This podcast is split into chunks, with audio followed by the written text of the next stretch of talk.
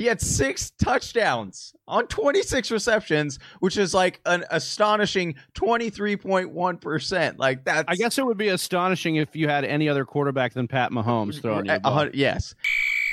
We're just getting started. That's all I can say. We're just getting started. Yes, we're back again. We're back again. Hey, let's pump up the volume. right here.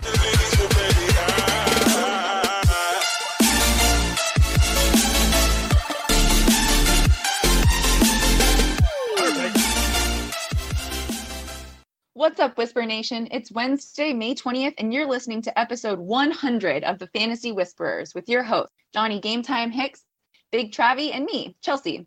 If you want to follow the show, you can do so on Twitter at TF Whisperers. You can also find us on YouTube and Instagram at The Fantasy Whisperers, and you should definitely visit the website, thefantasywhisperers.com, where we've got articles, our latest episodes, and as well as a bunch of new swag. So don't forget to check us out on Patreon, where you can also support our show as a patron of The Fantasy Whisperers, and you're going to gain a ton of access to bonus content. Head on over to patreon.com, sign up there, and search The Fantasy Whisperers today.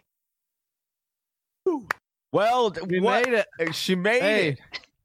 first of all, I'm back. we got Chelsea back. I don't know how. I figured she voided her contract at this point. Listen, you thought it was crazy when Michael Jordan came back to the Bulls. hey, Yeah. you got you just wait till this episode. Our our game is going to be so much better now that we got Chelsea back on the show. Chelsea, welcome back. Glad to have you. Yeah, thanks. Uh, it's really nice. Can't wait for my second retirement. A couple more rings and then go into retirement. Sounds about That's right. right. That's right. I well, uh, Chelsea came back just in time, Johnny, because we have our hundredth episode today. Uh, could not be more grateful, uh, pumped, and excited uh, for this day because you know you, you start something out, Johnny. We started this out. Johnny says, "Hey, let's do a podcast." I say, "You know, F it, dude. Let's go. Let's do it." And here we are, a hundred episodes later. oh, is that is that the story we're going with? That was the Yeah. what happened? Okay. All right. Yeah. We'll go with it. Why? You have a different one? Well, I think it definitely took a lot more convincing than that. It wasn't. Oh yeah, I mean, uh, I didn't yeah. say yes it took right about away. a two-hour Listen. car ride from my bachelor dude. party uh, to convince Travis. If Fair we're enough, being real enough. honest, Yeah, that's true. But listen, I'm a classy lady. I, I don't, you know, give it up after one date. So so there you go. here's the deal. Um, so yeah, I mean, Johnny, I'm really stoked. Uh, just looking back, I, I wanted to say that uh, I'm super excited about this episode. I'm super excited to still be doing this with you.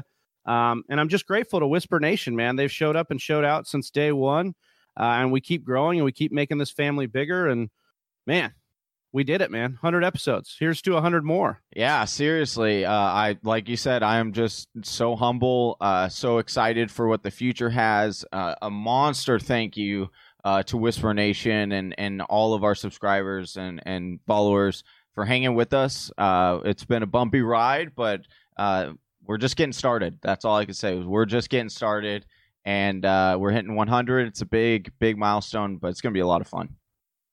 Well, as always, thank you, Whisper Nation. And if you're you're a first time listener here, please make sure you follow the podcast and all your podcast apps so you can get that uh, those notifications when we launch new episodes. And if you're watching on YouTube, go ahead and hit that like button, hit that subscribe button. Uh, it will help us out more than you'll ever know to get you subscribed and into Whisper Nation. We've got a bunch of fresh content coming out.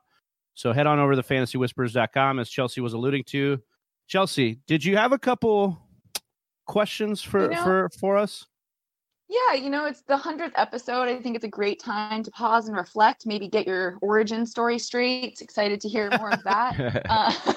Uh, um, I mean, I was thinking back this morning just about the long drive I took down to Irvine when you were living down there, Trav, and we recorded the very first opening of the show. oh, uh, that jazz yeah. in- intro song it had.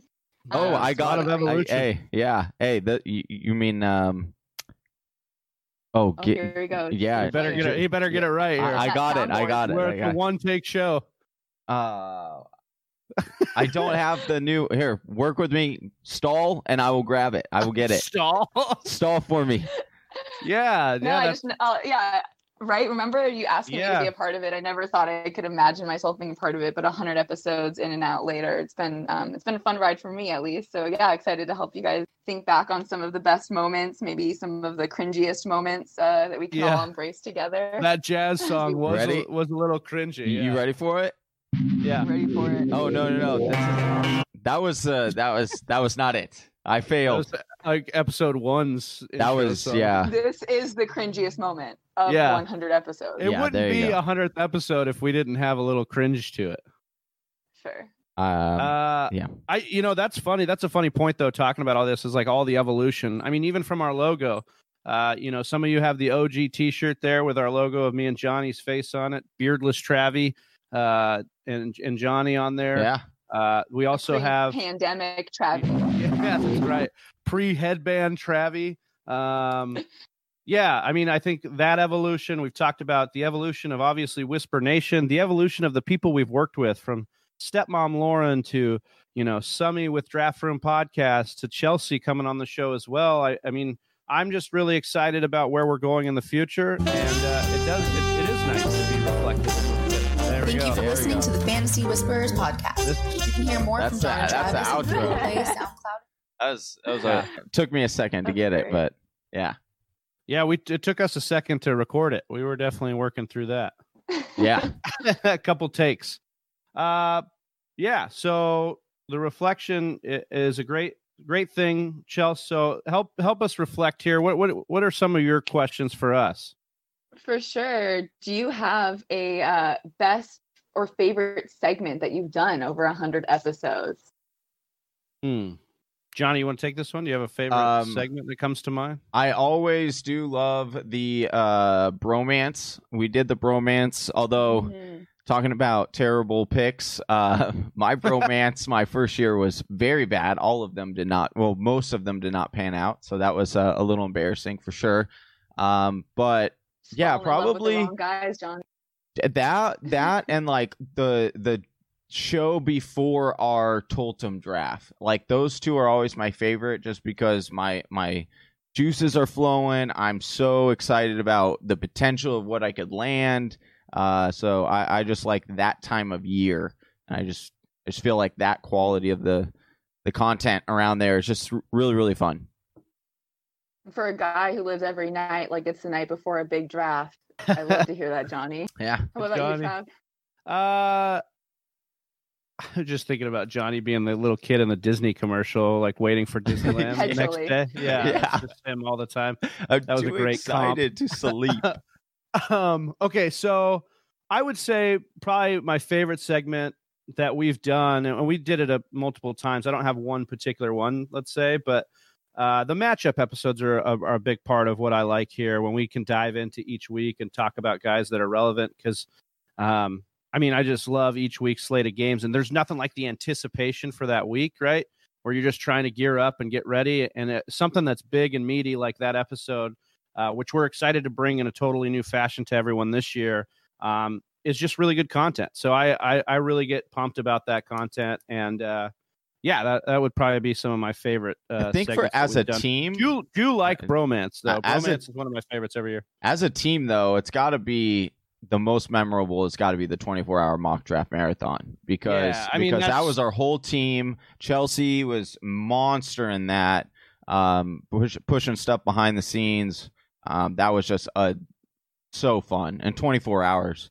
Yeah, we had we had Chelsea like we were feeding her Gatorade in the back because her Twitter fingers were just like getting Yeah. so like dehydrated, like going. So, uh, yeah, that was great. I mean, w- I, you can really hang our hat on the mock draft marathon, and we can't wait to continue to bring that to Whisper Nation for years and years to come. Um, because it's just it's it's everything we're about, which is this fantasy football community. This is you know Whisper Nation, all the people, you know, these experts and and people giving advice out there. We want to get them on and and talk with you because man, the more knowledge you have, the better shot you got to bring home some hardware. For Chelsea, sure. You know, I was thinking back to the uh, just the process of doing the draft kit, and it's funny. I'm sitting in this behind the scenes role as I always have, and so I really think about all the work that goes into behind the scenes to bring, you know, Whisper Nation the great content that they get to see all the time. But man, working on last year's draft kit with you all and just, you know, hammering out the details, the player profiles, getting everything perfectly into place. And I know we've got big plans for the draft kit this coming year. So really excited to you know, just on the theme of evolution and growth, just see what uh, what gets into the hands of Whisper Nation in the next couple of months um, when it comes to that draft kit. So I don't know. I, reflection is always such an exciting thing because it sort of propels you to think about what you want to do next too. So maybe on that note, what are some big hopes or dreams y'all have for your next hundred episodes? I would just yeah, go for it, Johnny. Sorry. oh, I eh, sorry. I mean, it would be you know just continue to uh, put out quality content that helps our our fans and our and our followers and our listeners. Like I said, some of the best um, DMs that we got were just from people that would DM us, you know, halfway through a season, or you know, they would start DMing, us halfway through a season, and then at the end they were like, "Thank you guys so much. Uh, you helped me win a championship." And and to me, that is uh, such a great feeling. One because uh, I can never win our Toldum championship, so it gives me a little bit of like, hey, I can still uh, do this. Uh, but uh, it just the feeling of knowing that we're truly helping out people and, and bringing some joy to people is is definitely uh, something that I'm looking forward to. It just growing that um, this next year. Johnny Laxon being able to win a Tultum championship, I, I make do. up for by winning it three times. Uh, no, no big deal. No, I, I, would I would echo what Johnny's saying about building the community up and, and, and growing Whisper Nation, but also growing our our relationships with other uh, people in the industry, uh, which we have done tremendously over the last couple years doing this thing. And so, yeah, over the next 100, I would love it if if we just kept growing and growing and getting this you know vortex of people around us uh you know more involved in the fantasy football industry. And i mean i could look back and hang my hat on that if we were able to do something like that so. Love it. Right on. All right. Well reflections over time to get back to work man it, and we're we're we're excited for this episode. Uh, this is a, a, continuation on last week's show, Johnny, where we were doing second year players, kind of giving a little bit of an outlook or a, uh, you know, feeling the pulse on these guys that maybe your league mates will have forgotten about because they were rookies last year and they're kind of obsessed with the rookies coming in this year mm-hmm. or the pros. This is kind of the upside down, the second year guys that get a little bit forgotten here. Uh, this week, we're going to do pass catchers. Uh, that's tight ends, wide receivers. Um, Johnny, we're going to start with the tight ends. Well, especially because these wide receivers, um, te- technically, a lot of them have a, a, pretty good first year that we're going to talk about, but a lot of people are skeptical on on that first year. Uh, so that's where you can take advantage of these guys and get them in your drafts, and then really take advantage because they're going to make another jump this second year, and so yeah. we want to make sure that they're on your radar. I did want to mention, I, I know I do this to Big Travie all the time, and he and he gets frustrated with me, but Travis, I can't believe it. We forgot to mention some of the biggest news today. Other than us being on episode 100, we forgot to mention that we are going to be doing an awesome giveaway where we will be giving away five football cards of my personal collection. All you got to do is go on to our Instagram. Uh, you follow us on Instagram and, and comment, as well as tag somebody and follow us on YouTube. That's all you got to do and you will be able to um, you'll be able to sign up for these cards. So make sure you're following us on Instagram. We'll give all the complete description on what you got to do in our um, in our little circle below our storyline. And listen, when Johnny says it's from his personal collection, you know, like it's good because this guy is like a, a big time sports card nerd. I'm just gonna say it. Yeah, uh, I I've the guy, accepted like, it explains, now he's like, "Oh, hey man, uh, look at this one. It's like a shiny shimmery." Or something like that. I, I don't even know what that means, but he's got like, like, these grades. Talk. Yeah, it it ro- it ro- yeah. Some of the wow. names of these things are pretty wild. Well, it's like it reminds me of when you traded Pokemon, Pokemon, and you're like, oh, I have a rarity, you know. You're like, oh, here you go. Like that's that's Johnny over here. He just continued on. His binder just got it replaced Pokemon with uh with the football card. So yeah. listen, when he says it's from his personal stash, it's not like a guy pulling a shoebox out from underneath his bed. Like yeah. Johnny's got these in pristine condition. Um, and I'm excited for this. I think Whisper Nation is going to really appreciate the players that we've picked to to give away as well. Yep. But on that note, uh, Time for tonight's was- main event, dude. yeah, before I was rudely interrupted. No, I'm just kidding. Um, we're talking about the pass catchers. We're talking about second year pass catchers. And Johnny made the point about, you know, or we were talking about the point about, mm, you know, trying to check with these guys. I think it's important to note that the wide receiver class for 2020 was very deep, Mm-hmm. but don't forget about the second year wide receivers. So we'll get into them. Uh, but let's start with the tight ends. Johnny, we're going to talk about TJ Hockenson today. Um, uh, as our first tight end. So TJ Hockenson, honestly, this is a guy uh, that Chelsea knows a little bit about too. Chelsea drafted him, I believe, in Dynasty. Is that correct? That's super correct. All right. So TJ Hockenson. she sounds thrilled. sound- she sounds thrilled. thrilled. Obviously, He, TJ he Hockenson. sounds hideous. Obviously, TJ Hockenson's uh, you know first year was cut a little short uh, with an injury, Mhm. Uh, he did show up a little bit here. So Johnny, talk to us a little bit about TJ and kind of what you see going forward. Um, listen, I was not on the TJ bandwagon last year, um, because t- typically uh, Detroit does not use a tight end in that offense. Now, coming out, was he touted as one of the best, if not the best tight end coming out of college last year? He was. Um, but certainly the fit, you always want to look at where the fit is. And that was what had me concerned. Now, what was interesting was he came right out of the ba- uh, out of the out of the gate, and he plays my Arizona Cardinals, who were the worst in guarding and tight ends. Like if you could have lined me up at tight end, I probably would have went out and got you 100 yards and two touchdowns. Uh, that's how bad they were at guarding the tight end position. So of course he comes out, uh, plays week one, has a monster game, six receptions, 131 uh, receiving yards, and gets uh, um, 25.1 fantasy points. So immediately is on the radar, hot pick of the week. And then from there, he didn't see another game with more than four receptions. Uh, I do like the snap count. He is on the field quite a lot, Travis. But the problem is that he is such a good blocking tight end that they will hold him in to block a lot more uh, than go than having him go out uh, for passes. So um, Yeah, you look at historically kind of what Matt Stafford's done, and he loves to throw the wide receivers. That's kind of been his MO. But now you see Matt Patricia come in. They draft Kerryon Johnson. They turn around and draft D'Andre Swift. Um, I think that they're really beefing up to turn this into a, you know, it won't, in my mind, it won't get there, but a Patriots 2.0, right? Patricia comes from the Patriots, wants to play defense, is a defensive coordinator in his past.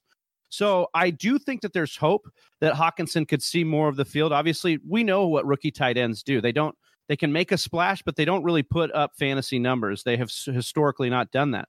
But second year guys, especially with the guy uh, like Hockenson's pedigree, uh, you could see him be as they shift the offense towards run first and some play action over the middle to the tight end, some leak out uh, routes by the tight end. I could see, I would keep an eye on Hockenson. He's def look, tight end is that landscape where you can pick up a guy late and ride him throughout the the season, or you can you end up streaming or whatever. But I think Hockenson, if you're going to wait on tight end, he's definitely a guy to be looking at.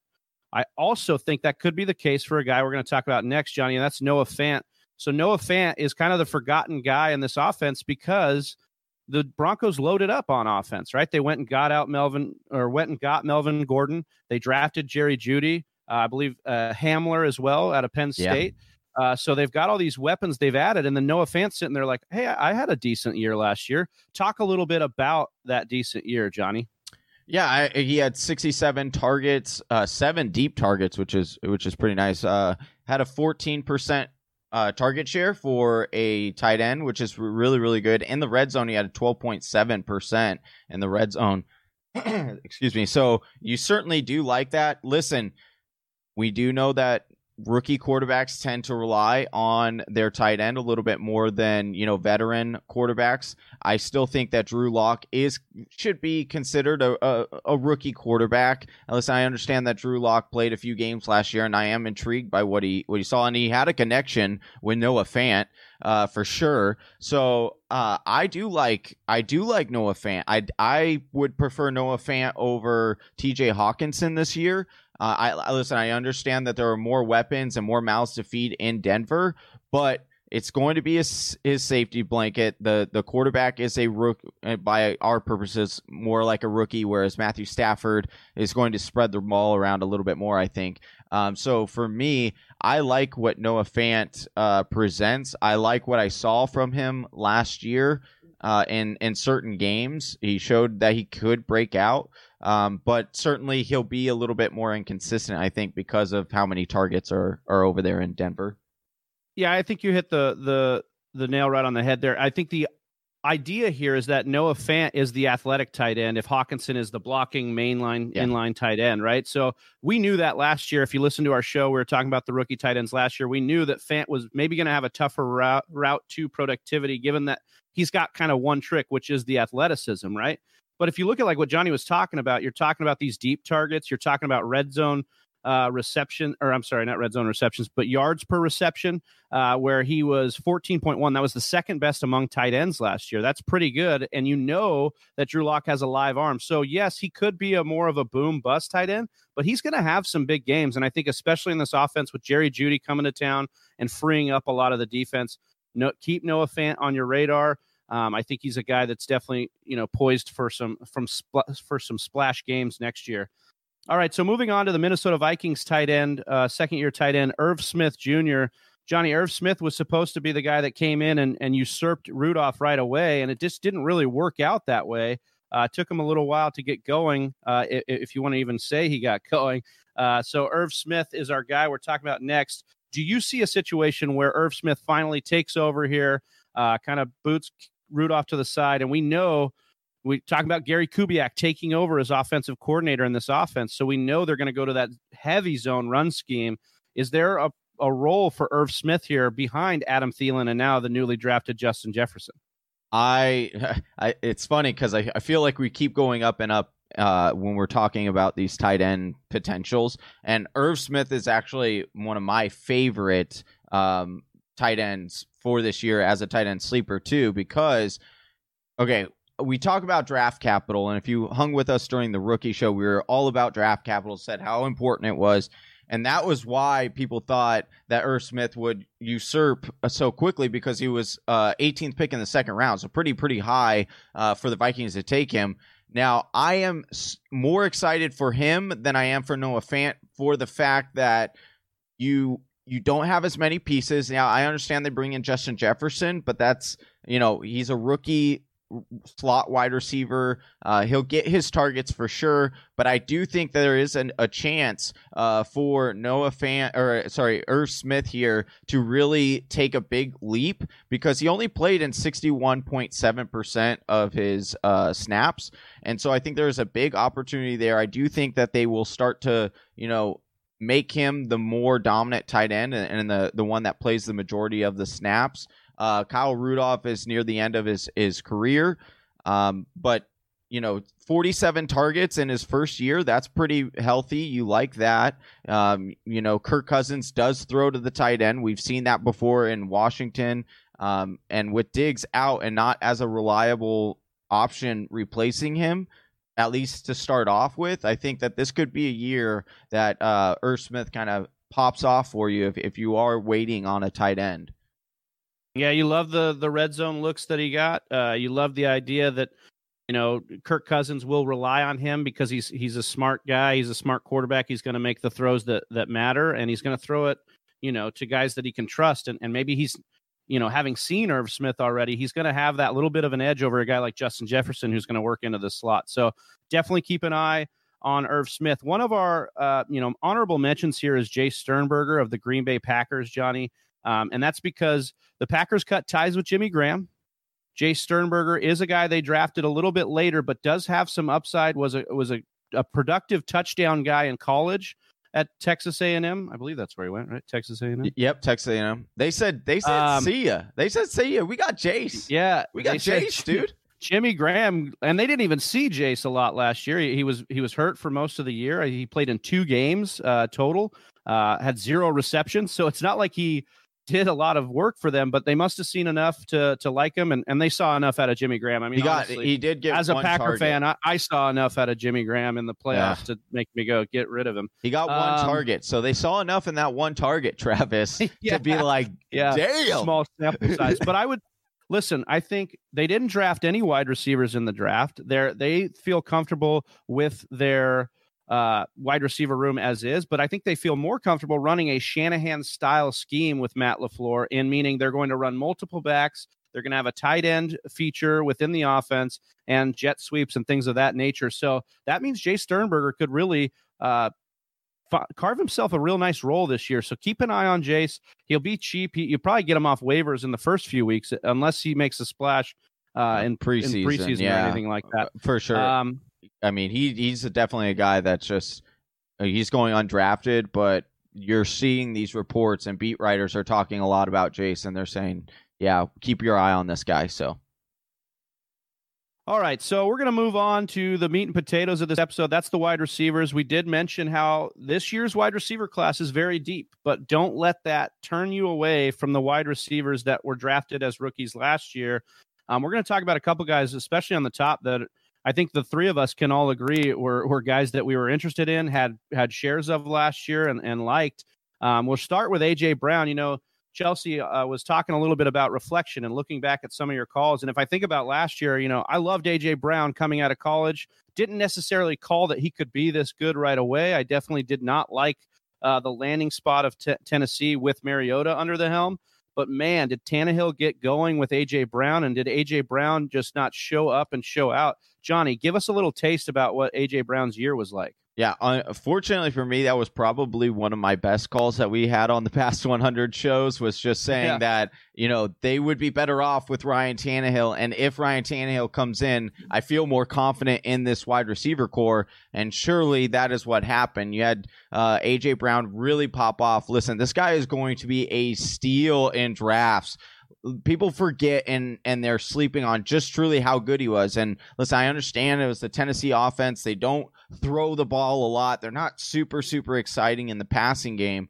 But this guy, he had 20 deep targets. Uh, so you you like that amount of, of deep targets? He's getting 19.5 target share in that offense that Corey Davis is still there, but I do think that all we're starting to see a little bit of a tide turn. Corey Davis has had his ability to to show what he can do in the NFL. Now, could he be could he be like DeVante Parker and take five years before he gets into the into his career? Possibly. Hey, Uh, did you see that beef with DeVante Parker and Michael yeah, Thomas What was online? that all about, dude? Like oh, Michael Thomas is just out for blood right now. Dude, anyone? Yeah, I know. He just I I think he just feels disrespected, dude. He's like, put some Yeah. respect on my name.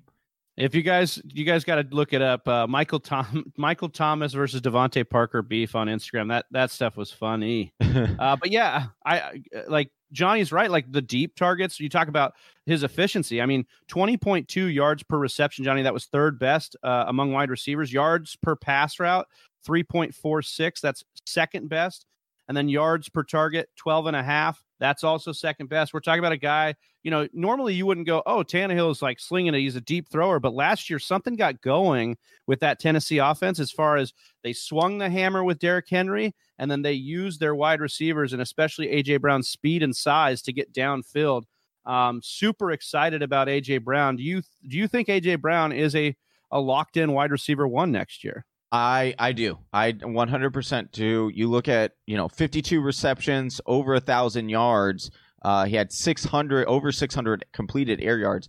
The one concern that most people are going to say cuz uh, like with those first few stats I just alluded to like he's going to go up. Like 52 receptions that's low. Uh, a 1000 yards I I or barely getting over a 1000 I think that's low. Uh, the 9 touchdowns he had a 15.4 uh, reception rate in the in the red zone which is ranked number 3 most people be like, oh, that's a little bit high, but I think his receptions are going to go up in the red zone. I still think he's, you know, like you said, he's a big bodied wide receiver. So he's going to still get those targets. So I can definitely see him getting 10 plus targets like a Davante Adams. I mean, think about it. Davante Adams was Yeah. very, very similar. Yeah, I mean, if AJ Brown improves, you, you got to like it. I think the one concern is some people probably feel there's a little bit of fool's gold with Ryan Tannehill. Um, it's just going to be your preference. I think Tannehill was a talent. I think Miami may have ruined him Yeah. or tried to ruin him. Um, and there was a situation where he got into a system that's comfortable for him. So second year though, that could, we could go either way. But I, I really like what Tennessee's built, and I think they're built to succeed. I'm telling you, get Speaking about AJ, guy- get AJ Brown on your team this year. Speaking about a guy who's built to succeed, I mean, there's probably nobody more built at the wide receiver position than DK Metcalf. I almost This came. I almost wanted to come to the show shirtless. Just Uh, felt that like. would have been I mean, we yeah, probably would have lost, We would have lost a, a lot of. Yeah. subscribers there. Yeah. All right. Um, I you know this is a guy, and DK Metcalf is a guy that Chelsea, uh, you know, drafted in a in our Totem League last year, took the chance on, and he paid off handsomely. He score. He's a he's a big time scoring scoring threat for one of the most efficient quarterbacks in the league, and that's Russell Wilson. DK Metcalf looks poised to really build on his very strong rookie season, Johnny.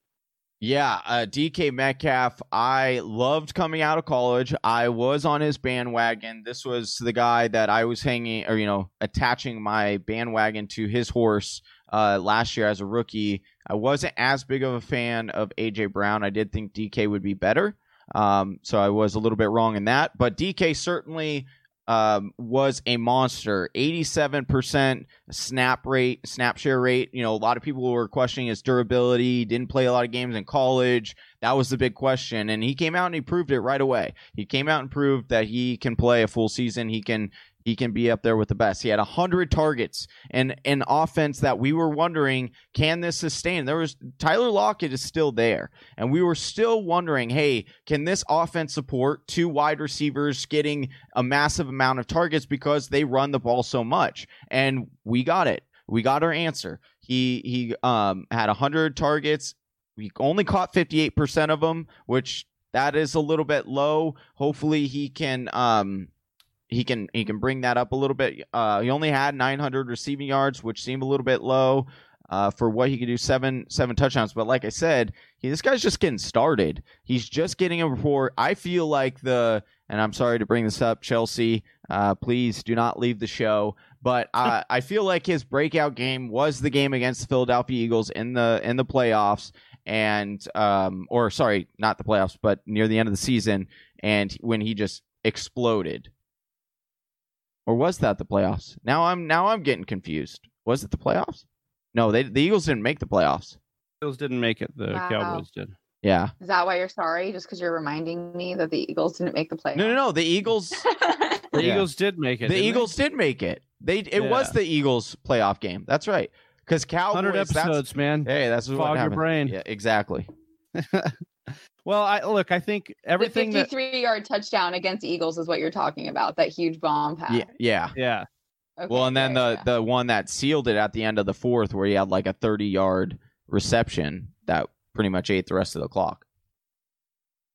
Well, let me ask you this, Chelsea. Do you feel uh, do you feel especially vindicated with a player like DK Metcalf? Because I feel like a lot of people were trying to make the case that he couldn't really get it to the next level, and, and you took a chance on him last year, um, and, and we're, it paid off, I think, in a big way. Totally. I mean, I felt like there was an opening there. There weren't a lot of other receivers, and it's Russell Wilson. Like, I'm just Yeah. going to trust anybody that Russell Wilson can throw a ball to. Um, and his body, I mean, physically, it was like this guy should be able to pull it off. And I think for a rookie, I was really impressed and excited. And I think I drafted him in the 14th or 15th round in our league. So the return on value I got from this rookie wide receiver I mean, I, and we can credit Russell Wilson. We should give some credit to DK Metcalf, but I'm just excited to see what the, the duo can do this year for sure. Yeah, and I think if you get some of those weapons back, and we talked a little bit about it in the face-off uh, with Russell Wilson and Kyler Murray, was if you get some of those weapons back, like Will Dissly, you get a full healthy year out of Tyler Lockett. That should only benefit a guy like DK Metcalf because maybe those guys can get you down the field, and Metcalf is using his size and his body to put it in the end zone. So I think the touchdown upside remains. Especially with a guy like we talked about with Russell, who's got 30 plus touchdowns in like five straight years, uh, th- there is a lot to be had here and a huge amount of upside with DK Metcalf. A little bit uh, similar upside, uh, not a definitely not very similar in wide receiver play style, but similar upside is Terry McLaurin. Uh, this is Johnny's guy, Scary Terry. Uh, Johnny was a believer in Metcalf at, or in McLaurin, like Chelsea was in Metcalf last year, and McLaurin did pay off in a big way, regardless of quarterback. A lot of times, right, Johnny? Yeah, I mean, it did get a little shaky there. Um, you know, I was totally on the Case Keenum bandwagon because he came out and exploded with Case Keenum. I'm looking, look at this: seven targets, five receptions for 125 yards. Uh, it comes out second game, gets nine targets, five receptions for 62 yards. It's a touchdown, and both and in each of the first three games scores a touchdown with Case Keenum. So you're like, oh, fantasy gold. You talk about Chelsea getting a late round wide receiver. Um, very very similar for me getting getting Scary Terry off the waivers week one. just sitting there, just sitting there. The waivers had already cleared, and I was like, how is Scary Terry still on here?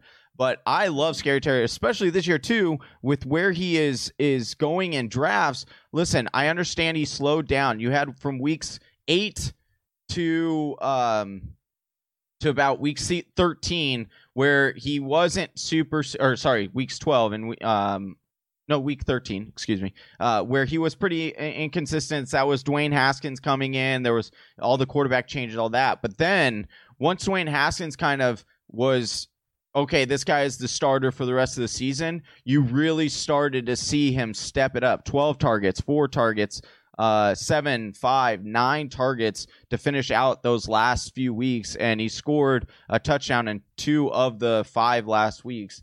Um, so I do like Scary Terry this year. I understand that they brought in a couple of, or they brought in a rookie wide receiver, rookie running back. Um, but I still think that Scary Terry has that connection with Dwayne Haskins. I think they believe in Dwayne Haskins to be the quarterback, at least for this year. So I love where Scary Terry is going in drafts. I plan on having him on a lot of fantasy teams because it's just ridiculous. People, yeah, people we forget. we c- we can't put enough of a premium on chemistry between a, a, a quarterback and a and a wide receiver. And Johnny talked about this before, but like these guys have played not only in college together, but now in the pros together. They're figuring out the NFL together. So who wouldn't you not rather have than a guy you are so familiar throwing to than a guy like Scary Terry uh, for Dwayne Haskins? Haskins has reportedly dropped weight, looks good in camp. or yeah, in do you see that? camp. He looks way better. Um, so you know there are some exciting things, or as much as excitement as you can have for Washington's football team, and that is you know in these two players here. You look at you know Scary Terry's just that deep threat, which is fantastic. But you look at yards per reception, fifteen point eight. That was top fifteen in the league. Yards per target, 9.9, top 15 in the league. So, as a rookie, still hitting top 15 numbers as far as being targeted down the field. And as long as Dwayne Haskins can show a little bit of improvement, Scary Terry should be in your lineup, should be a guy you're targeting in drafts, especially if you're looking at those mid to late round wide receivers.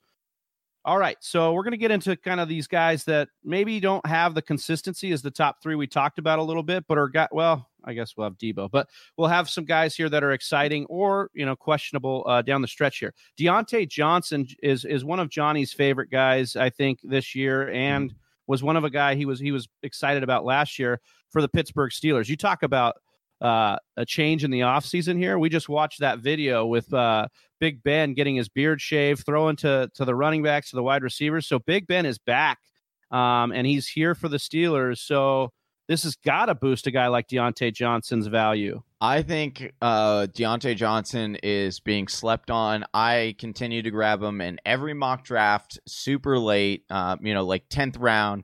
And listen, this guy has an opportunity. You talk about everyone s- similar to Juju. I think that Juju is is of course the better value because even Juju's going in like the sixth round right now in, in Right. fantasy drafts. I now he's starting to sneak up. change. It, it, it, it will change. Yeah, I agree. But it, it's it's just mind blowing, right? Like people forget, and uh, their minds are so kind of short term when it comes to fantasy football that we need to zoom out, take a, a recapture this picture, and then really figure out and cipher through it at what we can get here. This guy, Diontae Johnson, with Duck Hodges and you know a bunch of trash cans that they pulled off the street on on Trash Can Wednesday when they come and pick up the trash Well, my trash Pittsburgh. comes on Monday. so- Um, well, in Pittsburgh, it's Wednesdays. Oh, uh, I looked it up. Yeah. Um, dude, this guy had 59 receptions for 680 yards and four, um, or sorry, five touchdowns. Let's remember also, like he didn't start right Nathan away either. Yeah. Well, Yeah. He, he didn't. He didn't start right away, and there's also the James Washington was was battling with him as well. So this guy has the ability to break out with Big Ben there. You like what you saw last year, uh, you know, getting 18.9% of that market share. He should step in as the wide receiver two there. 92 targets. That's super healthy. 13 deep targets. You like that. And you don't think that that's going to go up with Big Ben instead of Duck Hodges and, you know, some some trash cans? Gotta love it. Just I I look, I trust in a few things in this world, like death taxes, and the Steelers are going to draft really good wide receivers. Like that is just what they've done. They've done it for a really long time. I mean, you go back to Hines Ward, you talk about AB, you know, circus aside, you, Mike Wallace, uh, Emmanuel Sanders. I mean, we could go on and on about these wide receivers that they've drafted there. And I think Diontae Johnson has the potential to be the next guy that you're looking at, you know, Juju Smith Schuster, uh, in the next guy that you're looking at um, uh, that they have drafted that succeeds. You know, his comp coming out of college was Randall Cobb. Uh, so we're looking at a guy that brings speed, dy- and he's a dynamo out there. If, if if that if Ben can stay healthy, which is a big if, he usually misses a game or two.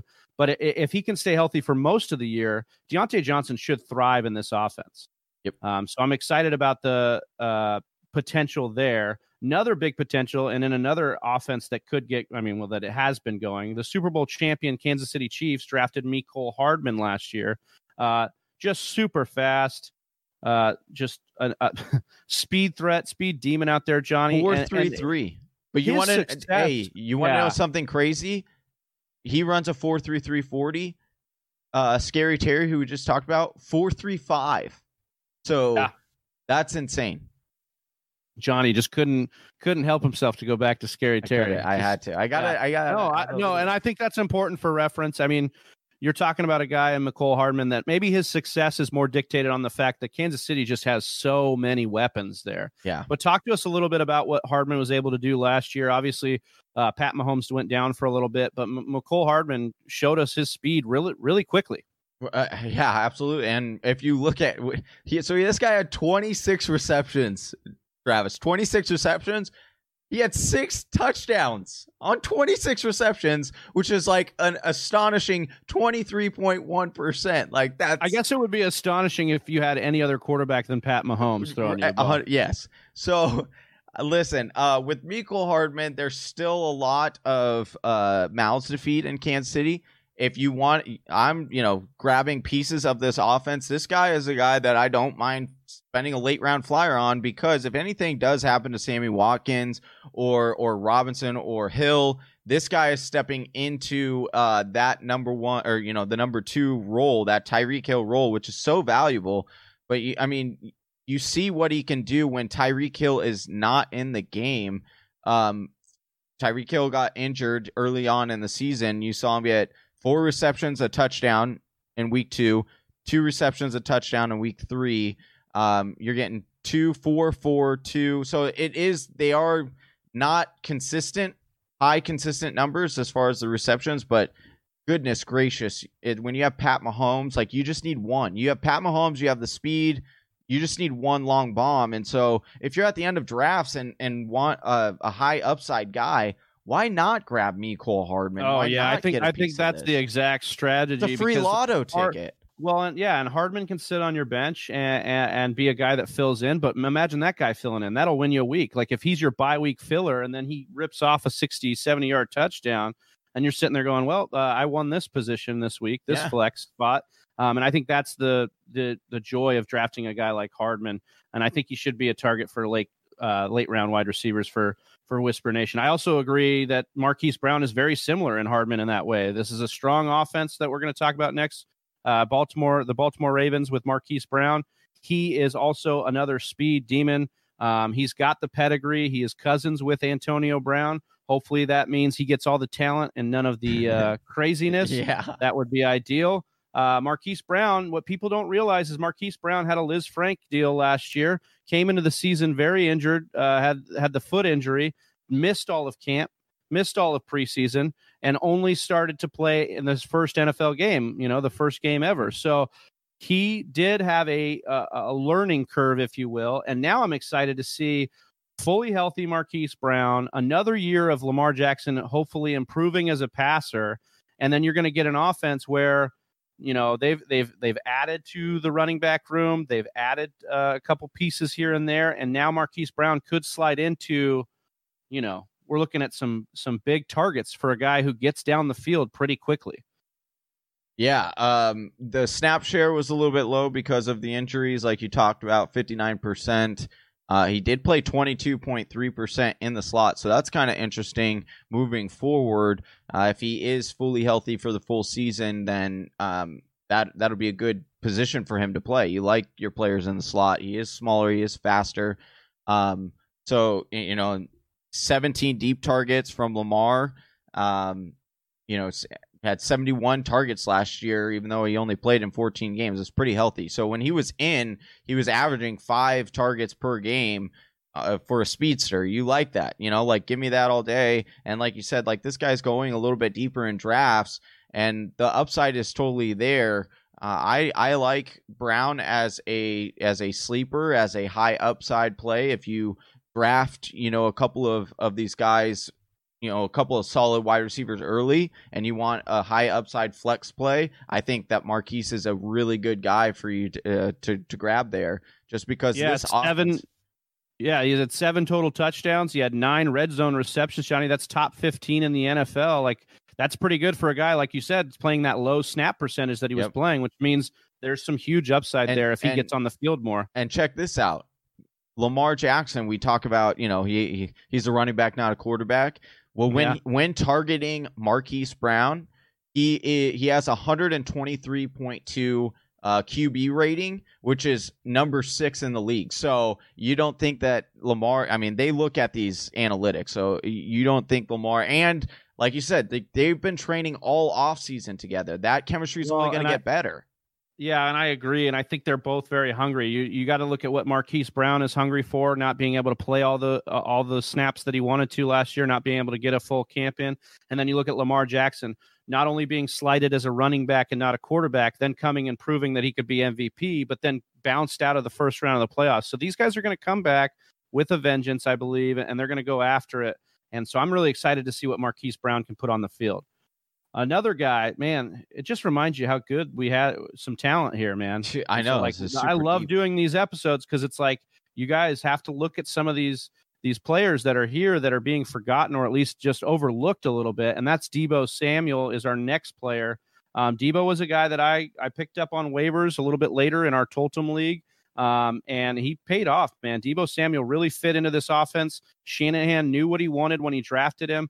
Um, and I, I think he's just going to continue to do big things for this offense, Johnny. I okay, so you last year really came. I like Deebo Samuel. I thought he had some. Uh, I I thought he was their best wide receiver that they had that they had picked in the draft. I was still on uh, Dante Pettis. You want to talk about one of my worst calls? Uh, I was Oh, on the Dante Pettis bandwagon. Johnny thought was- Johnny thought he was going to go through Hey. another hundred episodes Hey. with never having to bring up Dante Pettis You, again. yeah, you guys thought the the Titanic going down was a big surprise. Yeah, me seeing Dante Pettis do absolutely nothing was a surprise to me last year. Uh, so I do apologize for that pick, but Deebo was came and he was what I thought that Pettis was going to be. So I'll I'll take a little bit of credit in that uh, for my own pride. Uh, but 72% snap share. He had 57 receptions for 803 yards. Um, I do, you know, six touchdowns. That's pretty healthy for a guy. You know, he's not that he's five eleven. Um, his his speed is is not the quickest. He ran a four four eight 40 times, so not not the quickest guy. But this guy is a beast. He just goes over the middle. Um, you know, he does yards yards after catch, Johnny. That's his thing. He's a And- yak monster. Right, and that's what is big in that system. If you look at all these guys that Shanahan is drafting, they're all yak guys. He loves yak guys, and that's how their system. I mean, even look at George Kittle. George Kittle is like one of the league best in yak. Um, so that's why they go out and get Brandon Aiyuk. Now that is the concern I have with Deebo is that they will replace Deebo because um, in uh, analytics, analytically, uh, Deebo isn't as good as Aiyuk uh, in in separation Sure, and yak. Sure, So uh, that's where my concern is. but I think I think we saw Deebo and Emmanuel Sanders both have good good games last year in in unison, and Emmanuel Sanders has point. left and, and gone to the New Orleans Saints. So I think that there is room for both of these guys and Kittle to succeed if the if the 49ers can replicate what they've been doing the last couple years. If they can pound the ball, uh, loosen the defense up, and then get these wide receivers over the middle for yards after catch. We That's talk what- about yards after catch. 461 yards after catch for Deebo last year for a guy who wasn't playing a lot of snaps at the very beginning of the year. That was fifth best in the league amongst wide receivers, Johnny. That's really good numbers. And I think that's something that translates really well to the NFL and has staying power. I yeah, I I do think I, I'm not saying that you're wrong, but um, I- I just this offense doesn't seem like this defense didn't get worse. Like that was the one. That's the one caveat I can argue for or, Well, or they get did lose behind. Which one of those first round picks on the they, line. they lost Buckner, yeah, but then they Yeah. replaced him with a guy that's just as talented. Uh, but they got him in the third round. So uh, they they they didn't. well, we got to swap see if there. he's just as talented. in theory, on paper, on paper, Yeah, that's what paper. you know. Mel Mel- uh, or or Todd Todd Todd Todd Todd McShay was saying that he, uh, they are equivalent. So I will believe what he says because he's a lot smarter than I am. Um, so I'll just I'll just say it. So that's my concern. We saw Jimmy G only throw eight times in a game. You, you there's Yeah. no way that that's going to be able to sustain three fantasy, you know, uh, pass catchers at all. So that is where my concern is because they they might have very similar game scripts as they they did last year, where they weren't in a lot of shootouts, and so yeah. because of that, that is where my concern comes from. Deebo, I don't have any concern if if, if people want to take Deebo. I don't shun the pick. I, I don't. I'm not going to be like, oh yeah, you overpaid and that's a terrible pick. I'm going to say like there is upside there for sure, but I am I am wondering about the. I think his floor is low, his ceiling is high. That's kind of what I'm trying to say, I guess, in a roundabout for way. teams for teams that end up running a lot like San Fran did, you typically you see over time that they don't get to be that run heavy, you know, Multiple year. years you in a row. Yeah, but what that's you tend to because the see is they'll- defense typically takes a stand back. But I don't, and we don't that. know that they won't or or will not. They're built very well. Um, they should have lasting power, but to be as dominant as they were last year and to not rely on Jimmy as much as they didn't have to last year, I don't know if that's sustainable. I think Deebo has some play here. I think Whisper Nation should be looking at him and shouldn't be too scared of Aiyuk because once again, Aiyuk is very talented and is a better prospect than Deebo was. But Deebo is in the system, has a role, and Mhm. Aiyuk still needs to carve that out. And Yeah. so we need to remember that with wide receivers. So our last second year wide receiver, Johnny, we're going to talk about is Darius Slayton. This guy could definitely be very under the radar for a lot of player Mhm. people because he was a little bit under the radar last year for a lot of people. Darius Slayton is a guy that, regardless of quarterback, even whether it was Eli Manning or Danny Dimes, he was actually showing up out there and putting some numbers on the board as a rookie. And so, Johnny, talk to me a little bit about what you see out of Darius Slayton games last year and going into this year. The targets. Uh, that's the very first thing that kind of pops off to me. I mean, this guy, even going back and looking, uh, you know, he didn't weeks one and two had he didn't play, uh, but starting in week three, you know, five, two, five, eight targets, two targets, five targets, four targets, fourteen in week ten, seven, nine. You know, uh, this guy had, yeah, uh, there were a handful of these two uh, target games, which is a little bit concerning. But once again, you're not paying the draft capital of you know guys that are going in later rounds that are a little bit more consistent but these are the guys the exact guys you want to be going for in your draft Mm. because they present that high outcome that high return look at that fort i mean look at week 10 against the jets he had 14 targets for uh he had 10 re- uh 10 receptions on those 14 targets for uh, two touchdowns and 121 receiving yards for a guy that you're going to get in like the 13th round right now or 12th Yeah, round. I think I I think your point there is, is is great, Johnny. You're talking about these targets and the upside of, of being that. If you're talking about a guy that has a path to a number one role in an offense that's being slept on, this is one of those guys. Like Darius Slayton is a guy that really has a clear path to becoming Daniel Dimes or Dan, Daniel Jones, Danny Dimes' favorite uh, wide receiver on the, in this offense. And we've seen the way they want to push the ball down the field. My only concern would maybe be that J- Jason Garrett comes to town and they they love to run the rock, but we've seen when the big wide receiver one and Dez Bryant or an Amari Cooper or in some of these other guys that Dallas has put out there can succeed. And I think Darius Slayton is poised to be maybe that guy for this Jason Garrett Giants offense. Well, and I think uh, I I wouldn't even take I wouldn't even say Slayton is the number one. I would say he's more. I think I think that that's Sterling Oh, and Shepard. that- but but I- Gallup though, Gallup was in that, and you're you're. I think he's more of like a Gallup type player. And guess right, what? which is we were all on Gallup. to- that goes to my point though. Like you, you wouldn't put Slayton as the number one going into Yes, drafts this year, right? Yeah, But I think he's the guy that could end up the number one by the end of Yeah. the year. oh, I see what you're saying. Um, Okay, yeah, like yeah. he could he could easily get into that point because he is he's a deep he's a deep ball guy he's a touchdown guy um, and there's some huge upside in this offense if it gets going but yeah i agree the secondary wide receivers have done uh, well in the past in, in a garrett style offense whisper nation we want to know what you think about these second year second year players please hit us up via social media youtube instagram uh, facebook let us know who are some of your favorite second year players uh, and, and and keep us honest on some of these guys that you think maybe you know we're not we're not too high on. Um, so just go ahead and let us know. Uh, Chelsea, we made it through episode 100 unscathed. You joined us. We appreciate you coming on here. Did you have anything we regrets? screwed up on? Yeah, any regrets? Looking, reflecting Yeah, on episode 100. No, I haven't had regrets in this episode or the last 100. It has been a joy to be on this journey with you all. Um, I do hate how much I get blasted for being an Eagles fan, and uh, and Johnny can just stop calling me out for those uh, issues. oh, have no, pride. I have. Hey, I, the Eagles are my second favorite team. So Right, I I am- like it. I feel you. I feel the pain. Put some respect on that name. Yeah. Yeah, put some um, respect it's a on great it. episode. Well, Hey, yeah, we did it. We did it. Number We did it. 100. yeah. Whisper Nation, thank you so much. Chelsea, thank you so much. Johnny, I love you, brother. I couldn't Love imagine doing this with anybody else.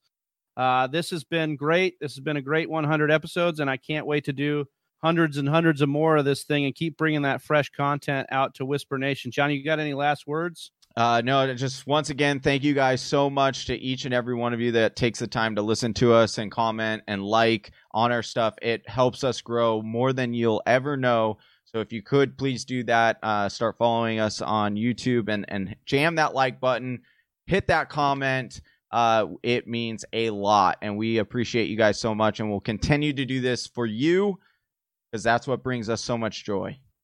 For Chelsea Lee Byers, the woman behind the glass, for Johnny Game Time Hicks, I'm Big Travie. We are the Fantasy Whisperers, and episode 100 is over. Peace. Peace. Thank you for listening to the Fantasy Whisperers podcast. You can hear more from John and Travis on Google Play, SoundCloud, and iTunes. You can also follow us on Instagram, Facebook, and Twitter at TF Whisperers.